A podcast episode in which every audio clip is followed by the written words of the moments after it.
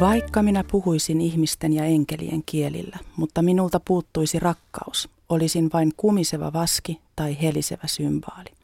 Rakkaus on kärsivällinen, rakkaus on lempeä.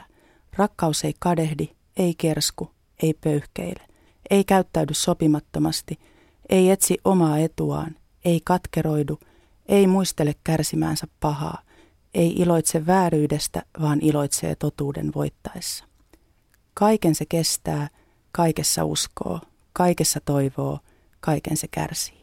Niin pysyvät nämä kolme, usko, toivo, rakkaus, mutta suurin niistä on rakkaus. Kuuntelet Onnelliseksi ohjelmaa. Minä olen Nina Honkanen ja tänään me keskustelemme tuosta universaalista, meitä kaikkia jollain lailla koskettavasta tunteesta, rakkaudesta. Rakkaudesta on tehty lauluja, näytelmiä, elokuvia ja kirjoitettu kirjoja. Rakkauden voima on valtava ja ilman sitä moni meistä olisi tyhjempi taulu. Rakkauden takia on myös itketty, kaivattu ja jopa kuoltu. Joku on verrannut rakastumista kaulansa paljastamiseen.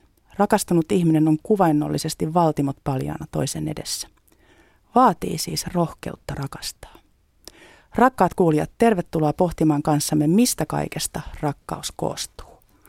Ja psykologi, parisuhdeterapeutti, tietokirjailija Tony Dunderfelt, tervetuloa myös sinulle ja kiitos kun tulit avaamaan kanssamme rakkauden monitasoista todellisuutta. Kiitos kun kutsuttiin ja kun sanoit monitasoista todellisuutta, niin täytyy heti sanoa, että toi Paavalihan ei puhu avioliitosta tuossa. Hän puhuu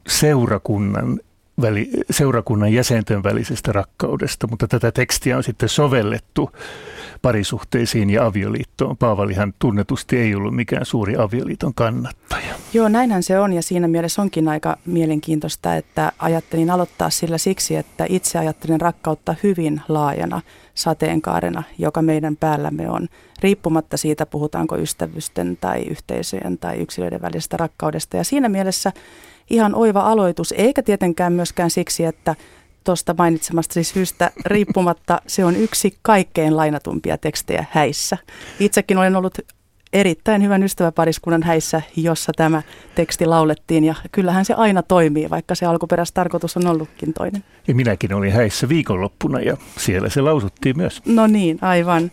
Tohdinko Toni kysyä milloin ja miten rakkaus on sinua viimeksi koskettanut? No nythän asiat on hyvin, kun olen rakastunut ja seurustelen. Ihana kuulla. Niin tämähän on ihan hieno asia, eikö vaan? No niin, ja sitten tämähän on aivan loistava aihe sun tulla tänne tollasissa fiiliksissä. Tämähän on ihana kuulla, että voit hyvin ja olet onnellinen. Jalat maassa kuitenkin, mutta pääpilves.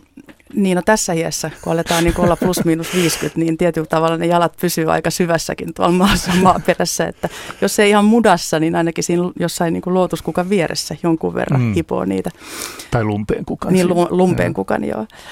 Mutta koska rakkaus on tullessaan ja lähtiessäänkin, se on yhtä arvaamaton. Ja säkin olet tainnut kertoa joskus kauan sitten kuuleesi lauseen, että meillä on ollut hieno elämä yhdessä, mutta nyt haluan jatkaa sitä yksin. Rakastan sinua, mutta en ole rakastunut sinuun. On varmaan vaikeaa ymmärtää, miten samassa liitossa, ihan näin yleisemminkin, ei tarvitse puhua sun henkilökohtaisesta kokemuksesta, että me varmaan jokainen, joka ollaan koskaan oltu parisuhteessa, niin joudumme miettimään sitä, että samassa liitossa tai todellisuudessa voi olla kaksi aika toisistaan eroavaakin todellisuutta. Ja toinen voi olla kokea suurta tyytyväisyyttä ja toinen olla tyytymätön. No nimenomaan tämä on nyt tällainen parisuhteen draama tai joskus tragiikkakin, että toinen on virittäytynyt rakkauteen ihan toisella tavalla kuin se toinen ihminen. Ja mä oon nyt sitten omassa työssäni yrittänyt vähän niin kuin uudistaa tätä rakkauskeskustelua.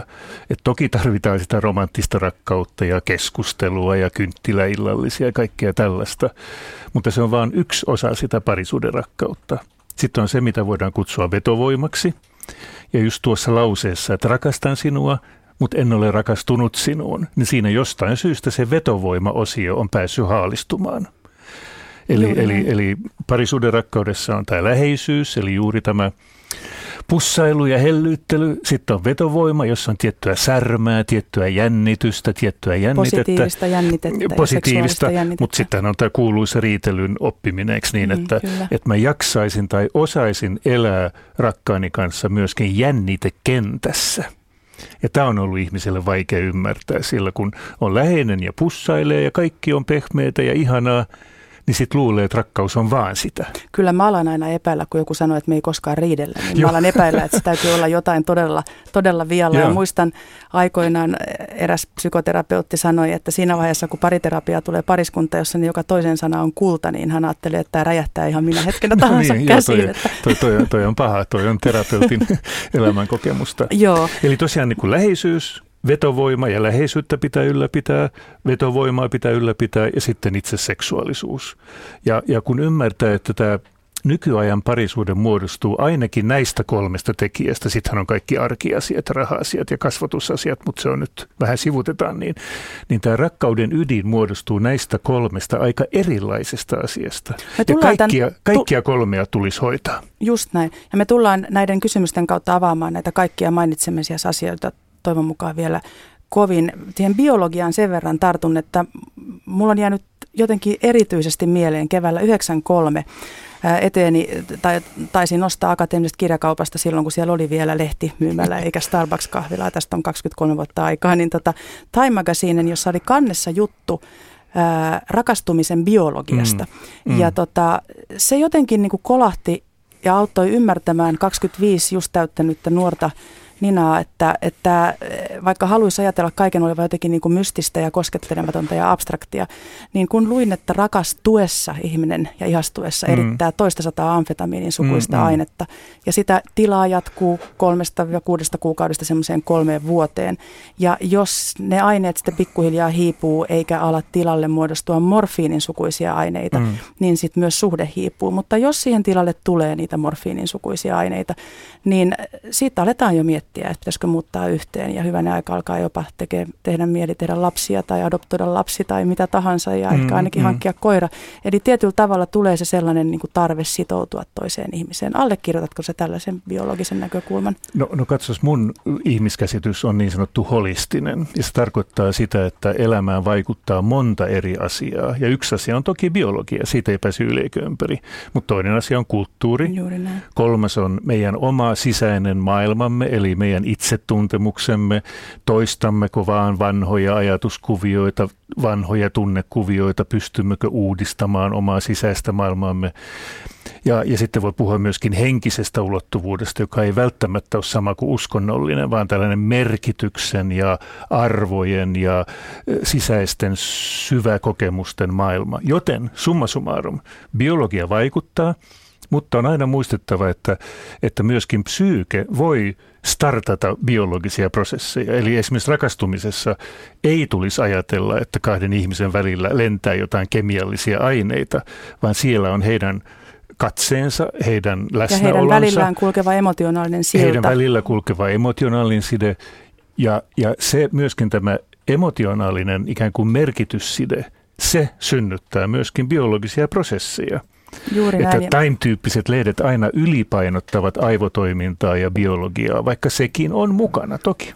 Tutkijat ja varsinkin 33 vuotta sitten taatusti ovat olleet vielä ehkä enemmän niin kuin biologia-orientoituneita. Ja sitten toisaalta siihen ollaan taas aivotutkimuksen myötä mennessä uudestaan. Mutta palataan siihen kohtaan. Otetaan ensimmäinen kirje, koska tässä on mielenkiintoista alkaa pohtia tätä rakastumisen ja rakastamisen tematiikkaa, koska niiden ero on eittämättä, ne ovat 2 eri asiaa. Myös pohditaan ehkä vähän sitä, että mahtuisiko ne jopa myös samaan suhteeseen, mutta ensimmäinen kirja tulee nimimerkiltä Mailis, 25 vuotta avioliitossa. Rakkaus on luottamusta, välittämistä ja kunnioittamista. Rakkaus on arjen jakamista ja helppoutta. Se on myös vapautta ja tilaa hengittää. Rakkautta on ymmärtää ja hyväksyä toisen erilaisuus. Rakkaus on myös omien polkujen kulkemista, kuitenkin niin, että ne välillä risteytyvät toisen polkuihin ja kulkevat rinnakkain. Rakkautta on arjen askareiden jakaminen ja toisen panoksen sekä tekemisen arvostaminen. Rakkautta pitää myös vaalia eri tavoin. Yhteiset irtiotot arjesta kannattelevat rakkautta ja toisen asioista kiinnostuminen on rakkautta. Rakkautta on ymmärtää ja tukea toista erityisesti silloin, kun toisella on vaikeaa. Rakkautta on hieroa toisen kipeitä hartioita tai selkää, tai pitää hyvänä muuten vaan. Hyvän ruoan tekeminen ja siitä yhdessä nauttiminenkin voi olla rakkautta. Kiitos Mailis. Melkein tekisi mieli sanoa, että näihin sanoihin ja näihin tunnelmiin voisi vaikka lopettaa, mutta ei todellakaan lopeteta. Ei, todellakin. Tässä toteutuu jotkut asiat aivan täydellisesti ja kun me nyt ollaan tämän viikon onnelliseksi rakkausteemaohjelman alkumetreillä, niin aletaan vähän tältä pohjalta avaamaan sitä rakkauden todellisuutta. Mitä se meille itse kullekin merkitsee ja miten se ilmenee. Ja Mailisille se merkitsee tätä. Mitä ajatuksia Tony Dunderfelt Mailiksen ajatukset sinussa herättävät? No, tämähän on melkein täydellinen kuvaus rakkauteen liittyvästä läheisyydestä, eli sellaisesta herkästä, rauhallisesta, sopuisasta, lämpimästä yhteydestä toiseen henkilöön. Ja ehdottomasti tätähän pitää olla. Nyt kuitenkin, jos ollaan pikkusen inhorealistisia, ja anteeksi vaan Mailis. Me saadaan olla täällä realistisia ja inhorealistisia, ja melkein ihan mitä tahansa. Joo, niin kuitenkin parisuuden rakkauteen kuuluu vielä enemmän. Ja jos nyt sitten sanoo sen sanan heti tässä ohjelman alussa, eli seksi, ja yrittää miettiä, mitä kaikkea se on, niin perinteisesti rakkausfilosofit eivät oikein ole kehdanneet puhua seksuaalisuudesta ja ihmisen välisestä intohimosta. Mutta se on melkein välttämätöntä tänä päivänä. Ja miksi? No tuosta en voisi olla enempää samaa mieltä. Ja se ei ole tarkoitus olla mitenkään, että puhuu rumista asioista, ei ole tarkoitus olla sensaation hakuinen. Mutta nyt on vaan niinku tosiasia, että ihmisille tänä päivänä ei enää riitä se pelkkä lasten tekeminen ja perjantai-saunan jälkeinen koskettelu, vaan me ollaan siirrytty uuteen parisuhdeaikaan, ja me siirryttiin vasta parikymmentä vuotta sitten, ja siksi tämä on niin kummallista, ja voi tuntua jotenkin röyhkeältä puhua. Mutta se on myöskin tämä erottisen hellyyden jakaminen, ja sanoisiko seksuaalisuuden moniulotteisuuden niin kuin tajuaminen. Ja tähän ei liity mitään pakkoa, siis mä en puhu tästä siksi, että jotenkin ihmisiä pitäisi pakottaa mihinkään, mutta raaka tosiasia vaan, kun kohtaa pareja, aikuisia pareja terapeuttisessa tilanteessa tai vastaavassa, niin ongelmat voi tulla sieltä läheisyyden osastolta, että ei puhuta tarpeeksi. Ongelmat voi tulla tästä vetovoimatasolta, eli että ei ole enää kipinää. Ja ongelmat voi tulla seksuaalisuuden tasolta, että yksinkertaisesti ton toisen kosketus ei niin kuin enää innosta, vaan jopa traagisesti päinvastoin ällöttää. Meillä on meneillään 11 onnelliseksi ohjelma viime ja tämän kesän tiimoilta, ja onneksi onnelliseksi ohjelman kuuntelijat ovat sellaisia. Heidän kirjeistään jo aukeaa se todellisuus, että he eivät pelkää seksuaalisuutta, eikä erottisuutta, eikä jännitteitä, eikä edes seksiä. Joo. Se on, nyt ollaan oikeassa paikassa oikeaan aikaan. Ennen vanhaan se oli vähän häpeällistä ja vaikeaa, ja myöskin kirkolliset tahot eivät oikein kehdanneet siitä puhua. Mutta nyt meillä on onnelliseksi ohjelma ja iloiseksi ja kaikkea muuta. Rakkauteen kuuluu myös niitä ikäviä ja jopa raskaita kokemuksia ja tunteita. Niitä ei Mailiksen kirjasta avattu muuta kuin toisen ihmisen, tai siis ei mitenkään, en vähättele, mutta puhuttiin toisen ihmisen tukemisesta hankalina aikoina, mutta joskus on todella raskaita kokemuksia ja tunteita, ja nimimerkin tunteellinen siili kirjeessä avataan ehkä sitä pimeämpää puolta, johon valo ei aina jaksa kantaa. Ja tällä tarinalla ei onneksi ole mitään tekemistä rakkauden kanssa, päinvastoin, mutta luen sen esimerkkinä siitä, mitä ei pidä kestää tai sietää, ei vaikka olisi kuinka rakkauden tai huomion tai minkä tahansa kipeä. Olin 7 vuotta naimisissa miehen kanssa, joka hakkasi minua, haukkui kaikesta ja seksikin oli keskeytetty yhdyntä, minkä hän vei mielellään loppuun omin käsin päälleni. Mikään näistä ei kuitenkaan vetänyt vertoja sille tuskalle, kun hän erosi minusta kertoen, ettei minusta koskaan tullut naista, jonka hän olisi halunnut, eikä kukaan minua enää koskaan huolisi, jos sen muuttuisi. Kesti kauan saada itseni ylös, mutta sitten löysin miehen, joka piti minua hyvänä ja kauniina ihmisenä. Olen hänelle siitä ikuisesti kiitollinen. No ihan ensin tekee mieli onnitella tunteellista siiliä elämällisestä lottovoitosta päästessään eroon kaltoinkohdelleesta kumppanistaan, mutta heti perään kyllä nousee pintaan ihmetys, että mikä kumma on pitänyt häntä noin rakkaudettomassa tilanteessa. Ja ehkä osaksi kyse on siitä, että liian usein läheisriippuvuus ehkä sekoitetaan rakkauteen. Ja kyllä tässä pistää miettimään, että mitä me elämässä on tapahtunut tai jäänyt tapahtumatta, että antaa toisen aikuisen ylittää ne omat fyysiset ja henkiset rajat noin räikeällä tavalla vai mitä, Toni? No tietysti joo, ja Ja läheisriippuvuus voi tuntua samanlaiselta kuin rakkauseksi niin, että siinä on samanlaista fiilistä ja samanlaista imua ja ehkä sellaista kokemuksellisuutta, mitä liittää rakkauteen. Mutta tämä on nyt se raaka sitten tosiasia. Ei oikein tiedä, miten löytäisi sanoja sen kuvaamiseen, mutta että tällainen rakastumisen tunne avaa tietyllä tavalla meidän sielumme, meidän psyykkeemme. Ja sitten sieltä ikään kuin alkaa tulla esiin kaikkea sellaista, mitä ehkä on meillekin itselleen niin kuin vierasta ja yllätyksellistä ja näin. Ja sitten nämä hirveät kaltoin kohdelluksi tulemiset, jossa miehet kohtelevat kaltoin naisia, ehkä myöskin naiset kohtelevat kaltoin miehiä, mutta siihen ehkä joskus myöhemmin, niin nämä miesten aggressiivisuudet, niin siinähän on taustalla niin kuin tuhansien vuosien ikään kuin oppiminen, tällainen yhteisöllinen, kulttuurinen oppiminen, että miehet ovat saaneet käyttää naisiaan hyväksi, miten tahansa näkevät.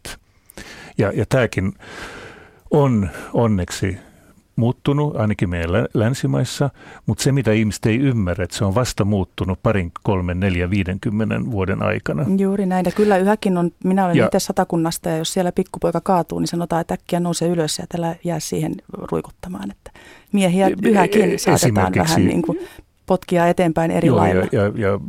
Ja tietysti miehen niin kuin tällaiseen kollektiiviseen, kulttuuriseen ikään kuin perimään kuuluu, että pitää olla kunkku ja perheessä kunkku ja kaikkea tällaista. Ja jos he eivät ole ollenkaan käsitelleet tätä, niin valitettavasti tämä voi purskahtaa esiin kauniiden puheiden alta. Tunteellinen siili kokee vihdoin kirjeen mukaan voivansa hyvin, ja tosi hienoa, että hän on löytänyt kumppani, joka arvostaa ja rakastaa, mutta tulee mieleen, että kyllä sen kumppanin hyväksynnän lisäksi voisi olla hyvä löytää se hyväksymisen kokemuksen tunne sieltä omasta itsestä, jotta voi alkaa erottaa sen läheisriippuvuuden kokemuksen rakastumisen ja rakastamisen kokemuksesta, koska loppuviimeksihän me olemme täällä yksin. Kirjoittaessani eilen käsikirjoitusta radiosta tuli tältä kanavalta maanantai-iltana hienosta Hanna Pakarisen toimittamasta ohjelmasta Bruce Springsteenin biisi When You Alone, You Nothing But Alone. Enkä ollut moneen vuoteen kuullut sitä, ja ajattelin juuri tätä asiaa, että se tietynlainen, kun se kammottavin ajatus on se yksin yhdessä, mutta yksin harmoniassa itsensä kanssa, niin sehän on sitten jo täysin toinen todellisuus. Se on yksi nimenomaan todellisuus, että meillä on ikään kuin sisällämme tällainen, mitä mä kutsun ihmisen ydinminäksi, ja siihen voi tutustua koko elämänkaaren aikana. Ja tämä on nyt tällainen humanistisen psykologian ajatus, joka on jäänyt ehkä pikkusen syrjään, kun tutkimus vaan keskittyy johonkin aivotoimintaan tai johonkin muuhun. Mutta tällaisen niin kuin jatkuva ihmisenä kasvamisen idea on se, mikä mun mielestä on tärkeää nähdä myöskin näissä rakkaussuhteissa, sillä alku voi olla hieno, mutta juuri sitten näin. Matkan varrella voi tulla kaikenlaisia töyssyjä, ja silloin on hyvä ikään kuin lähtökohtaisesti hyväksyä, että on yhteinen matka.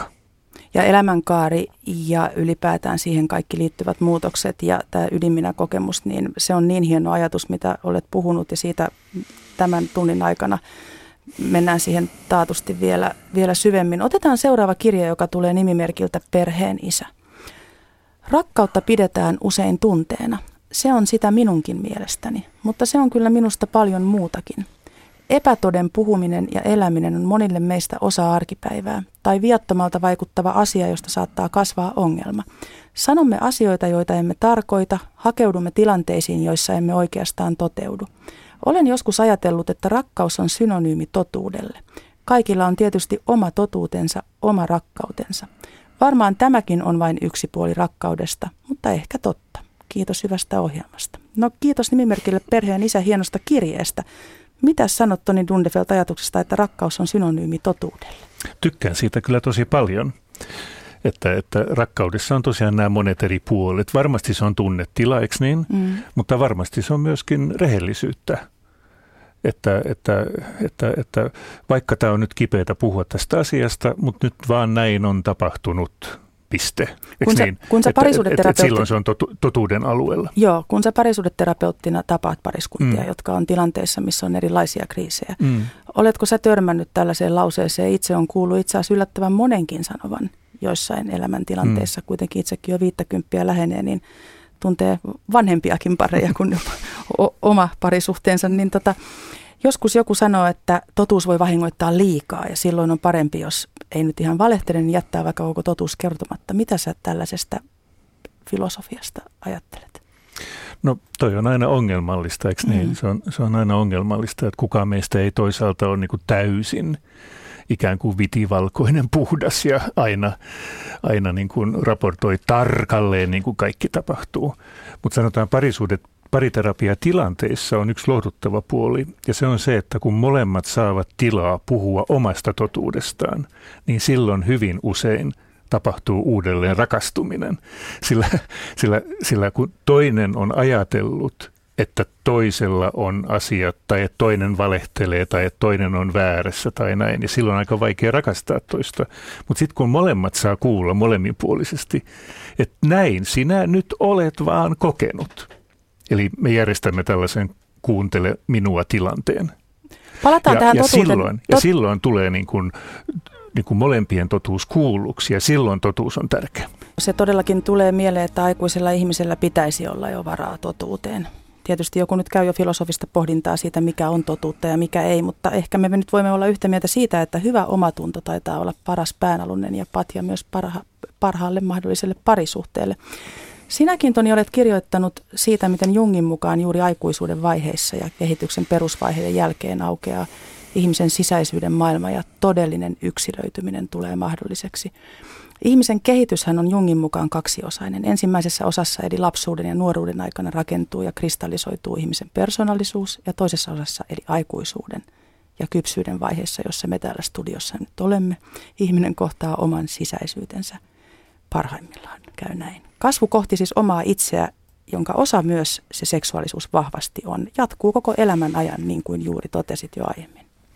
No näinhän se on, ja Carl Gustav Junghan oli hieno edelläkävijä tässä ihmisen sisäisyyden tutkimisessa, sanoisiko niin kuin aidon sisäisyyden tutkimisessa, eli kokemukset, elämykset, unet, intuitiot ja niin edelleen ja niin edelleen. Ja jotta tehdään pitkästä storista lyhyt, niin tämä ihmisenä kasvaminen menee näin siis, että lapsuudessa ja nuoruudessa me opitaan ja koetaan paljon.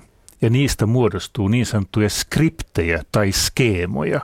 Eli ne on ne opitut mallit, jotka eivät ole hyviä eikä huonoja. Ne voivat joskus hyvin hyödyllisiä, että vaikkapa, miten sanoisi, vaikkapa keittotaidon oppiminen on hyvä taito, aivan. Perunoiden kiehauttaminen on hyvä taito. Kananmunan paistaminen siihen päälle. Joo, mutta joskus me ollaan opittu esimerkiksi käyttäytymismalleja, tunnereaktiomalleja tai esimerkiksi seksuaalisuuteen liittyviä skriptejä eli malleja, jotka eivät enää niin kuin edusta nykyaikaa esimerkiksi tai eivät edistä meidän nykyihmissuhdetta.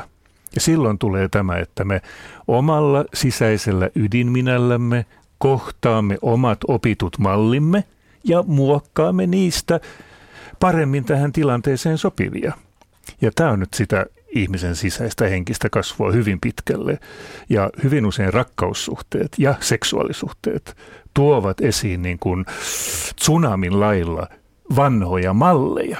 Ja täytyy muistaa, että jos joskus on sanottu, että katso äitiä ja isää, miltä puolisosi näyttää 5-60-vuotiaana, niin se on myös niin raadollista, että katso puolisosi vanhempien suhdetta tai ainakin jossain määrin minkä tyyppisiä asetelmia siellä on, niin kyllä siellä on nimenomaan sitten näitä skriptejä, mutta Jung ja monet muut ovat painottaneet, että meidän psyyke ei muodostu vain näistä skripteistä, eli opitusta malleista, niin me voimme muuttaa elämämme. Muodostuu myöskin meidän luovasta alitajunnasta, ja tämä luova alitajunta pystyy ikään kuin katsomaan näitä malleja ja parhaimmillaan muokkaamaan uusia.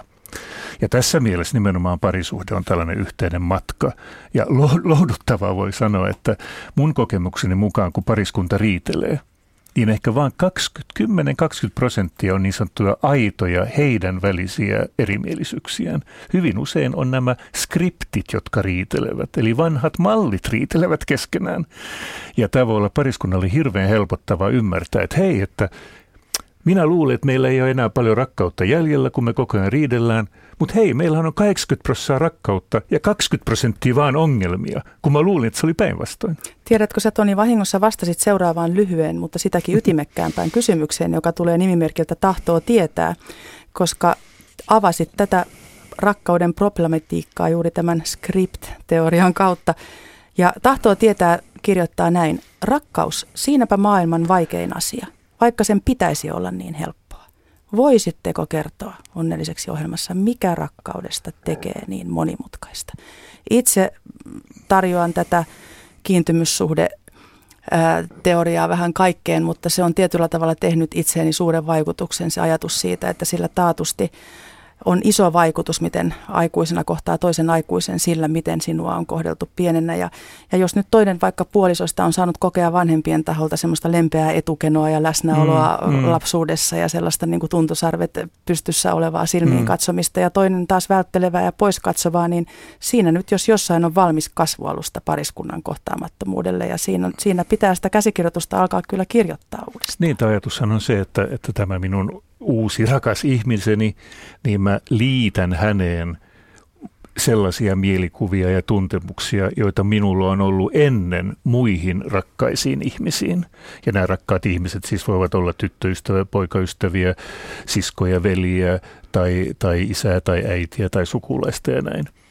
Ja tämä on nyt ehkä sellainen ihan A ja O, että vaikka tämä voi tuntua joltakin kuulijoilta niin kuin psykologisoinnilta, niin tämä on melkein yhtä tärkeää ymmärtää, kun nykyään ymmärrämme, että hampaita pitää pestä ja saippua pitää käyttää niin kuin tällaisen fyysisen hygienian, niin kuin kehon hygienian niin kuin edistämiseksi.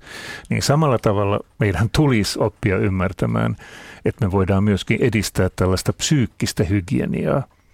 Ja se tapahtuu esimerkiksi sen kautta, etten mä usko kaikkia sisäisiä ajatuksia ja tunteita, jotka heräävät, vaan osaamme pikkusen erottaa, että hei, että mun edellinen naisystäväni, hän aina sai hepulin, kun puhuttiin rahasta, ja nyt sinäkin saat hepulin, kun me puhutaan rahasta, tai saatko? Näin on. Ehkä tämä nykyinen naisystävä tai miesystävä ei oikeasti saa hepuleita niin kuin rahasta puhumisen niin kuin maailmassa. Mutta minä siirrän sen luulon sieltä menneisyydestä tähän nykyiseen. Ja tämä on hirveän tuhoavaa, sillä nyt se uusi rakas silmät pyöreänä ihmettelee, että ei mulla ongelmia rahan kanssa, onko sulla kulta? Ja hyvä on muistaa, että puhumisen alla on sitten niitä tasoja, jotka on niitä yksinäisiä hetkiä näiden tarinoiden uudelleen kirjoittamiseen, kun tulee se tunne, joka on jonkunnäköinen pakonomainen toisto sieltä sukupolvien kautta, niin tajuaakin, että tämä on vain tunne ja tässä viestitetään nyt monen sukupolven takaa ja antaa tämän mennä läpi ja ei oteta tätä liian vakavasti ja ei ehkä sen ensimmäisen tunteen aallonharjalla toimi, vaan antaa sen mennä itsensä. Ehdottomasti tämä nyt on sitä kuuluisaa mindfulnessia, eikö niin, tunteen maailmassa, eli että tunne saa nousta. Tulla huippuunsa ja silloin aika voi olla ällöttävä olo, jos se on niin sanottu negatiivinen tunne. Ja sitten tunne laskee. Eli katsoo tunteita hieman, kun katselee myrskypilviä taivaalla. Että katos, nyt tuli tollainen myrskypilvi ja nyt se tuli tuolta ja nyt se menee tonne. Otetaan sitten seuraava kommentti. Omista rakastamisen kokemuksista ei saisi kirjoitettua edes haikua. Niin addiktoitunut olen rakastumisen aiheuttamaan tunteeseen. Etten enää osaa olla, kun rakastuminen muuttuu rakastamiseksi. Niin. Yksi on riippuvainen viinasta, toinen juoksulenkeistä, kolmas pelaa rahansa ja talonsa ja neljäs saa kiksit rakastumisen aiheuttamasta mielihyvän tunteesta. Samasta kaivosta erilaiset addiktiot taitavat kuitenkin pulputa, ainakin jossain määrin. Ja edellä mainittujenkin toimintojen tuottamien mielihyvähormonin avulla saatamme täyttää syömällä sisimmässämme olevaa aukkoa vai mistä on kysymys, Tony Dunderfelt, tilanteessa, jossa haluaa uudestaan ja kertatojensa jälkeen kokea sen rakastumisen, mutta ei tietyllä tavalla kestä sitä rakastamisen vaatimaa läsnäoloa tai kohtaamista tai kompromisseja? No, tässä on kyllä todella vaikea yleistää, sillä tässä ihmiset on aika erilaisia ja he tarkoittavat samoilla sanoilla vähän eri asioita mahdollisesti. Mutta ehkä mun kommenttini tähän tai heittoni, joka siis yrittää kehittää tätä keskustelua, on se, että nimenomaan tämä rakastumisen tunne on hyvin pitkälle biologista tapahtumaa, kyllä, mutta sitä voi ylläpitää myöskin tietoisesti. Ja tätä ihmiset eivät ikään kuin ymmärrä, vaan he ajattelevat, että rakastuminen on aina tällaista mystistä ja se tulee takavasemmalta ja yllättää ja näin. Mutta tämä on pikkusen vanhanaikainen käsitys ja vähän ehkä yliromantisoitu käsitys, että vaikka se rakastumisen tunne toki tulee menemään ylös ja alas pitkässä avioliitossa, niin sille voi myöskin tehdä jotain ja sitä voi niin kuin viljellä. Sitä ei vaan tarvitse ajatella, että se on joku biologinen pakko, että se syntyy ja häviää. Kuunnellaanpa mitä nimimerkeiltä J ja T. Luen nämä molemmat kirjeet peräkkäin, koska tässä vähän mennään samoilla, kuljetaan samoilla maastoilla. Rakkaus parisuhteessa pitää pään pyörällä. Ajatus ja tunne kohdistuu vain yhteen ihmiseen. Muilla ei ole siinä tilassa merkitystä. Rakastumisen jälkeen tunne heiluu ja huojuu, ja jos tai kun sen kaiken kestää, on se rakkautta. Haluatko nopeasti kommentoida tähän ennen kuin... Lue vain seuraava. Seuraava kirje menee näin. Sanoisin, että rakkautta ylläpitää yhteinen, samanlainen huumorintaju ja toisesta välittäminen. Se, ettei halua toiselle tapahtuvan mitään pahaa ja haluaa suojella rakastaan kaikelta pahalta. Jos nämä tunteet säilyvät alkuhuuman jälkeen, niin voi jo puhua rakkaudesta, joka kestää vaikka kuinka pitkään. Täytyy myös haluta rakastaa, vaikka se on välillä vaikeaa. Tunteet voivat ailahdella, mutta jos haluat rakastaa, niin täytyy vain luottaa siihen, että jonain päivänä rakkauden tunne taas vahvistuu. Se ei voi olla väkevää ja voimakasta koko ajan. Joskus ihminenkin väsyy tunteisiin. Mutta jos rakastaa, niin ei haittaa, vaikka välillä vähän väsyttääkin. Rakkautta on hyväksyä toinen sellaisena kuin hän on, vaikka ärsyttäisikin. Joku liekki sydämessä kuitenkin lepattaa kaiken alla koko ajan, jos siis rakastaa. Niin mä tykkäsin tuosta lopusta varsinkin, täytyy sanoa, että tässä niin kuin alkuteksteissä ehkä tulee just tämä vanha käsitys, että kaikki pitää olla automaattista ja kaikki pitää tapahtua niin kuin mystisen voiman saattelemana. Mutta sitten tässä lopussa on kyllä kauniisti, että joku liekki sydämessä kuitenkin lepattaa kaiken alla koko ajan. Ja mä sanoisin, että se on vähän alempana kuin sydän. Mutta se on totta.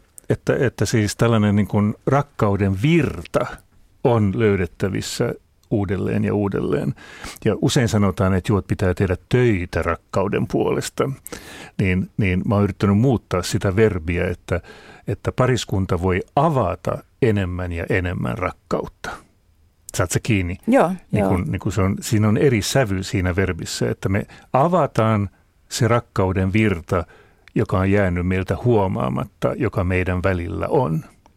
Ja jos itse mietin rakkautta, yritän olla tuomatta tähän omaa elämääni näissä ohjelmissa, mutta siis tämän kokemuksen mukaan, mitä 48-vuotiaana on, niin näen sen jonkunlaisena siltana kahden ihmisen välillä, ja se on hyvin konkreettinen silta, on. Kun niikseen tulee. Se voi olla täysin näkymätön silta, se voi olla hyvin jännitteinen niin positiivisesti kuin negatiivisesti, niin, ja paljon muuta sen lisäksi. Ja nyt sä puhut siitä rakkaudesta vetovoimana, eli rakkaus vetovoimana, niin mä tarkoitan sillä sitä, että se on tietty jännitekenttä kahden ihmisen välillä.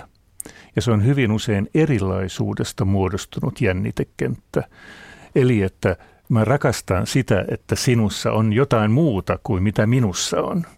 Kuunnellaan taas, mitä kuulijat ajattelevat rakkaudesta. Seuraava kirje tulee Pajalasta. Mitä rakkaus mielestäni on? Se on tahtoa toiselle hyvää. Tahtoa kohdella toista kunnioittavin, arvostavin sanoin ja teoin. Ottaa toinen huomioon. Omassa elämässäni on niin sanottu aamumittari. On aina yhtä hyvä tunne herätä aamuisin toisen viereltä uuteen päivään. Päivä alkaa niin mitä parhaiten. Tunne, että ei edes haluaisi olla kenenkään toisen kanssa. Miten rakkaus sitten näkyy pitkässä parisuhteessa? Kohtelen toista niin kuin tahtoisin itseäni kohdeltavan, puhun kauniisti, rakkaudessa on myös tilaa toisen omille jutuille. On luottamusta, arjessa kiitän, kehun, kannustan, ihailen. Saunassa pesen selän, laitan lempiruokaa, ostan sellaisia herkkuja, joista toinen tykkää. Suukottelen, silitän ja halaan, haluan tehdä yhdessä asioita. Olen myös iloinen ja kiitollinen puolisostani, kysymys on tahtomisesta. Tahdosta tehdä töitä joka ainoa päivä juuri tämän suhteen ylläpitämiseksi. Ja kun sitä tahtoo, niin myös on sitoutunut tekemään näitä asioita. Ja se on yhdessä tekemistä. Kiittäminen ja kiitollisuus on omia tärkeitä menetelmiä joka päivä. Niin, ihmiset kertovat aika kauniita tarinoita parisuhteista. Joo, tässä tuli nyt tämä tahtosana esiin. Mm. Ja ihmiset monesti sekoittaa tunteen ja tahdon, sillä ne on tosi lähellä toisiaan. Ja tästä voi ottaa pienen tällaisen filosofisen apusanan, joka on niin kaunis kuin intentionaalisuus. Ootko kuullut siitä? Joo, kyllä olen. No niin, se on tietysti tällainen kommervenkkinen sana. Mutta intentionaalisuus tarkoittaa suuntautumista kohteeseen. Ja hän kertoo tosi kauniisti ja myöskin minä sovellan tätä terapiatyössäni, että laitan ihmiset tekemään tällaisia aamuharjoituksia. Sillä aamulla ennen kuin on oikein kunnolla herännyt tai lähtenyt liikkeelle, niin ollaan ikään kuin uusia.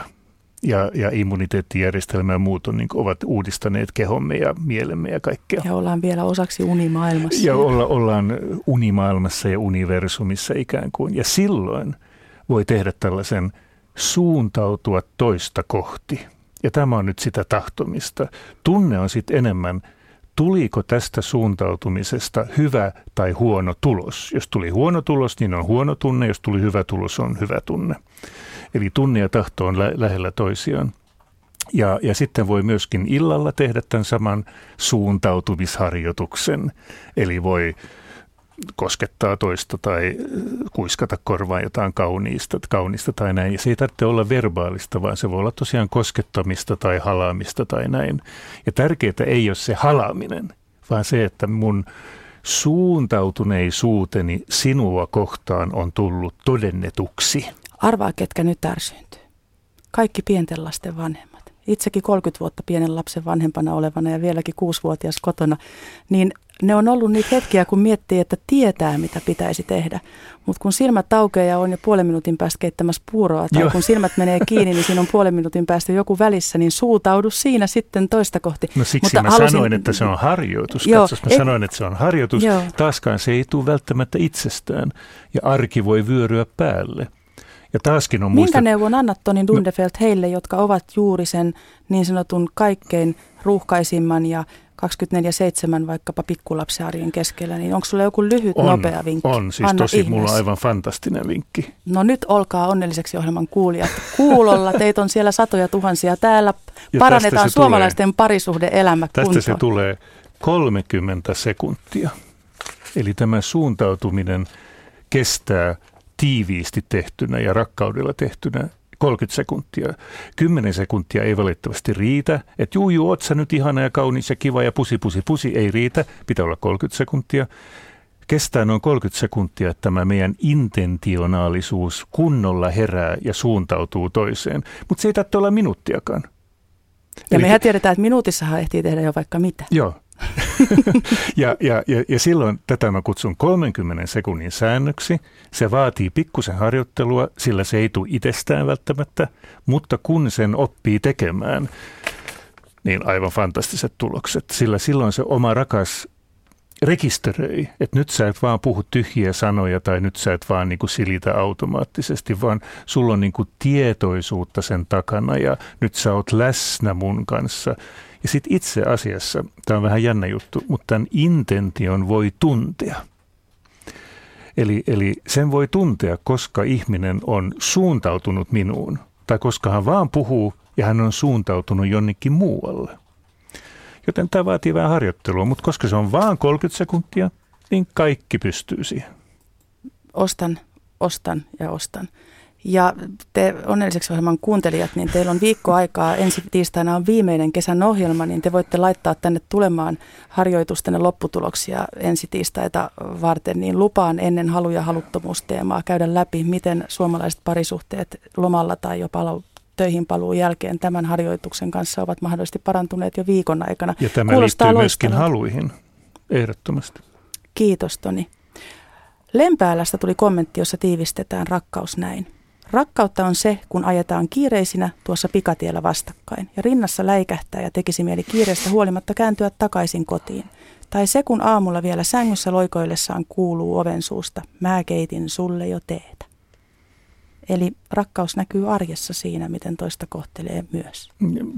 Nimenomaan ja ikään kuin läsnä olevasti kohtelee, ei ulkoa opittua. Että olemassa sellainen ja kiva tarina, että kun yksi mies sai kuulla, että naiset tykkää ruusuista. Niin sitten hän toi aina perjantaisin, niin hän toi yhtenä perjantaina kauniin sellaisen punaisen ruusun vaimolle. Ja vaimo oli aivan jipii, että nyt sä ajattelet minua. Seuraavana perjantaina punainen ruusu. Jatkuvasti punaisia pitkävartisia ruusuja. Kunnes nainen oli ihan, että yök, en mä halua niitä sun ruusuja. Sillä nainen aisti, että siinä ei ollut sitä rakkaudellista, intentionaalista lämpöä, vaan se oli ulkoa opittu tyhjä ikään kuin käyttäytymismalli. Antaminen ja saaminenkin on taitolaji. Joo, ja sitten tosiaan niin kuin arjessa sehän parhaimmillaan ehdottomasti näkyy. Nimimerkki Pamela kirjoittaa näin. Rakkaus on samaan suuntaan katsomista. Tarvittaessa muuta maailmaa vastaan jopa, aina samalla puolella. Se on valmiutta tehdä kaikkensa toisen puolesta. Ystävyydestä rakkauden erottaa romantiikka ja seksi. Rakkautta voi olla myös jatkuva kaipaus toisen luo, ei tunne elävänsä ihan täysillä kun on erossa. Rakkautta on myös yhteiset unelmat, tulevaisuuden suunnitelmat. Sitä vain mietin välillä, että voiko rakkaus olla yksipuolista vai onko se sitten jo läheisriippuvuutta. No yksipuolisesta rakastumisesta tulee ja ihailun tunteesta tulee mieleen nuorempana koetut pop-urheilu tai muuta vastaavia idoleita kohtaan tuntemat tunteet.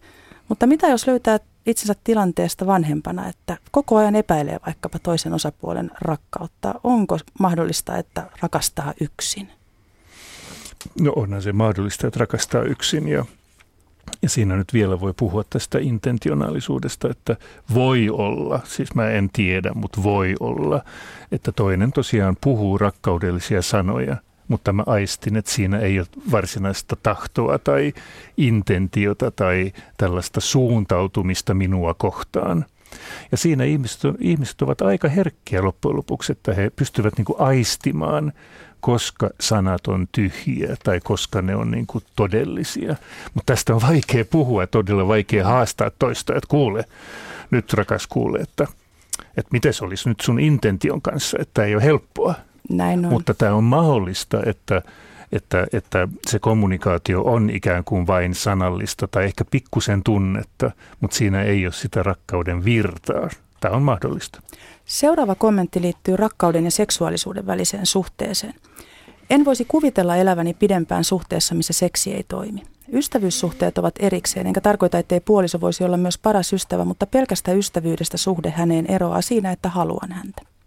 Seksin pitää toimia ja hyvin. Alkuhuuma on toki ihanaa, mutta kyllä seksi paranee mitä paremmin toisen tuntee. Samalla kasvaa luottamus ja siitähän hyvässä sekä nautinnollisessa seksissä on myös kyse. Jossain kohtaa halu tietysti vähän laantuu, mutta hyvässä pitkässä suhteessa palautuu kyllä.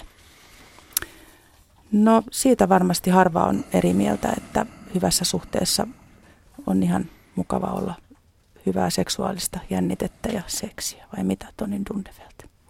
No tietysti, ja tämähän nyt on just tämä nykyajan parisuhteen ikään kuin uusi piirre, että ennen vanhaan oltiin tyytyväisiä, jos, no tämä on nyt yleistää, mutta ennen vanhaan oli suht tyytyväisiä, jos oli töitä ja lapset oli terveitä ja ei ollut hirveästi ongelmia ja riitoja. Mutta tänä päivänä ihmisillä on hyvin syvällinen tarve niin kuin kokea seksuaalisuutta muutakin kuin tällaisena ikään kuin nopeana pikan seksinä, joka sekin on kivaa ja ihanaa, ei siinä mitään. Mutta mä oon kutsunut tätä seksuaalisuuden kolmanneksi vallankumoukseksi, että ensimmäinen vallankumous oli silloin 60-luvulla, kun tuli yleensä seksivalistusta. Ja e-pillerit ja alettiin, niin kun tuli ensimmäiset seksivalistuskirjat ja näin. Toinen vallankumous oli se, kun seksiä alkoi olla kaikkialla, mainoksissa, televisioissa, filmeissä, kännyköissä ja kaikkea tällaista. Ja nyt kolmas seksuaalisuuden vallankumous on se, että ihmiset haluavat ymmärtää seksin elämänvoimana. Ja se tarkoittaa lyhyesti sanottuna sitä, että sen seksuaalisuuden kosketuksen, ei tarvitse aina olla niin kuin täyttä seksiä, mutta sen seksuaalisen kosketuksen kautta koen eläväni ja koen saavani enemmän terveyttä. Ja tästä on sitten alkanut tulla joitakin kainoja tieteellisiä tutkimuksia, että seksi on terveellistä ja sitä voi edistää yhteistä olemista ja kaikkea tällaista. Mutta tähän ei liity mitään pakkoa, eli suhde voi olla hyvinkin rakkaudellinen, vaikka siinä ei ole niin paljon seksuaalisuutta. Niin, jokainen parisuhde ja liitto on oma tarinansa. Hyvä niin, ja toisen ihmisen kanssa todellisuus omanlainen kuin jonkun toisen ihmisen kanssa. Ja vaikka joku tietty ydintunne ja ydinminä pysyy jokseenkin muuttumattomana, niin kiitos osaksi sinunkin elämänkaari psykologiasi antamasi tiedon, jakaman tiedon, että meillä on mahdollisuus muuttua ja se pitää kyllä varmasti virran kulkemassa eteenpäin. Joo, ja ydinminä on aina ikään kuin vähän samanlainen, mutta se tulee esiin eri tavalla eri elämän vaiheissa. Lämmin kiitos, Tony Dunderfelt. Usko tai älä, tunti menee tällaisella vauhdilla. Kiitos, kun jaksoit heinäkuun helteisimpänä päivänä tulla iloksemme tänne Pasilaan. Ylen betonipalatsiin, no täällä on viileitä. Ja ennen kaikkea kiitos, että olit kanssamme täyttämässä tätä loputonta rakkauden sammiota. Kiitos, ihanaa, kiitos. Ja toivottavasti tuli vähän uusia näkökulmia. Ehdottomasti tuli. Elämä on siitä ihana paikka, että rakkautta ei voi koskaan antaa tai saada liikaa. Suuri kiitos ja kumarus lähtee taas teille rakkaille kuulijoille ilman kirjeitänne ja pohdintojanne. Tämäkin lähetys olisi Paavalin korintolaiskirjettä lainatakseni ollut vain kumiseva vaski tai helisevä symbaali. Teidän ansiostanne olemme saaneet kylpeä rakkaudessa ja Tonin ansiosta myös. Ja jos itse kullakin onkin ollut elämässä kohtia, joissa on ollut lähes mahdoton uskoa rakkauteen, niin tämänkin tunnin aikana on tullut usko siihen, että mahdotonta elämäntilannetta ei ole. Eikä koskaan ole liian myöhäistä oppia rakastamaan tai ottamaan rakkautta vastaan, saati antaa rakkauden kantaa. Omasta kokemuksesta voin sanoa, että rakkaus on yllättävän viisas valinnoissaan. Ainoa, mitä meidän tarvitsee tehdä, on hiljentyä ja olla läsnä, kuulla, mitä rakkaus haluaa meille sanoa ja mihin meitä viedä. Ja yhdestä asiasta ei ole epäselvyyttä. Rakkaus voittaa aina. Ensi tiistaina onkin sitten tosissaan viimeinen Onnelliseksi lähetys tulilla. Ja tämä heppa parantaa juoksuaan, vielä ei jätetä hyvästä ja missään nimessä. Keskustelemme teidän kuulijoiden toiveesta ensi tiistaina viime kesän suosikkiaiheesta eli halusta ja haluttomuudesta. Lähetä ajatuksesi tai kysymyksesi halusta ja haluttomuudesta osoitteeseen radio.suomi@yle.fi tai Nina Honkanen official Facebook-sivujeni kautta. Halun anatomiasta kanssani ensi tiistaina on keskustelemassa kaikkien suomalaisten seksologien isä Osmo Kontula. Siihen asti pitäkää huolta ja rakastakaa toisianne. Hei hei ensi viikkoon.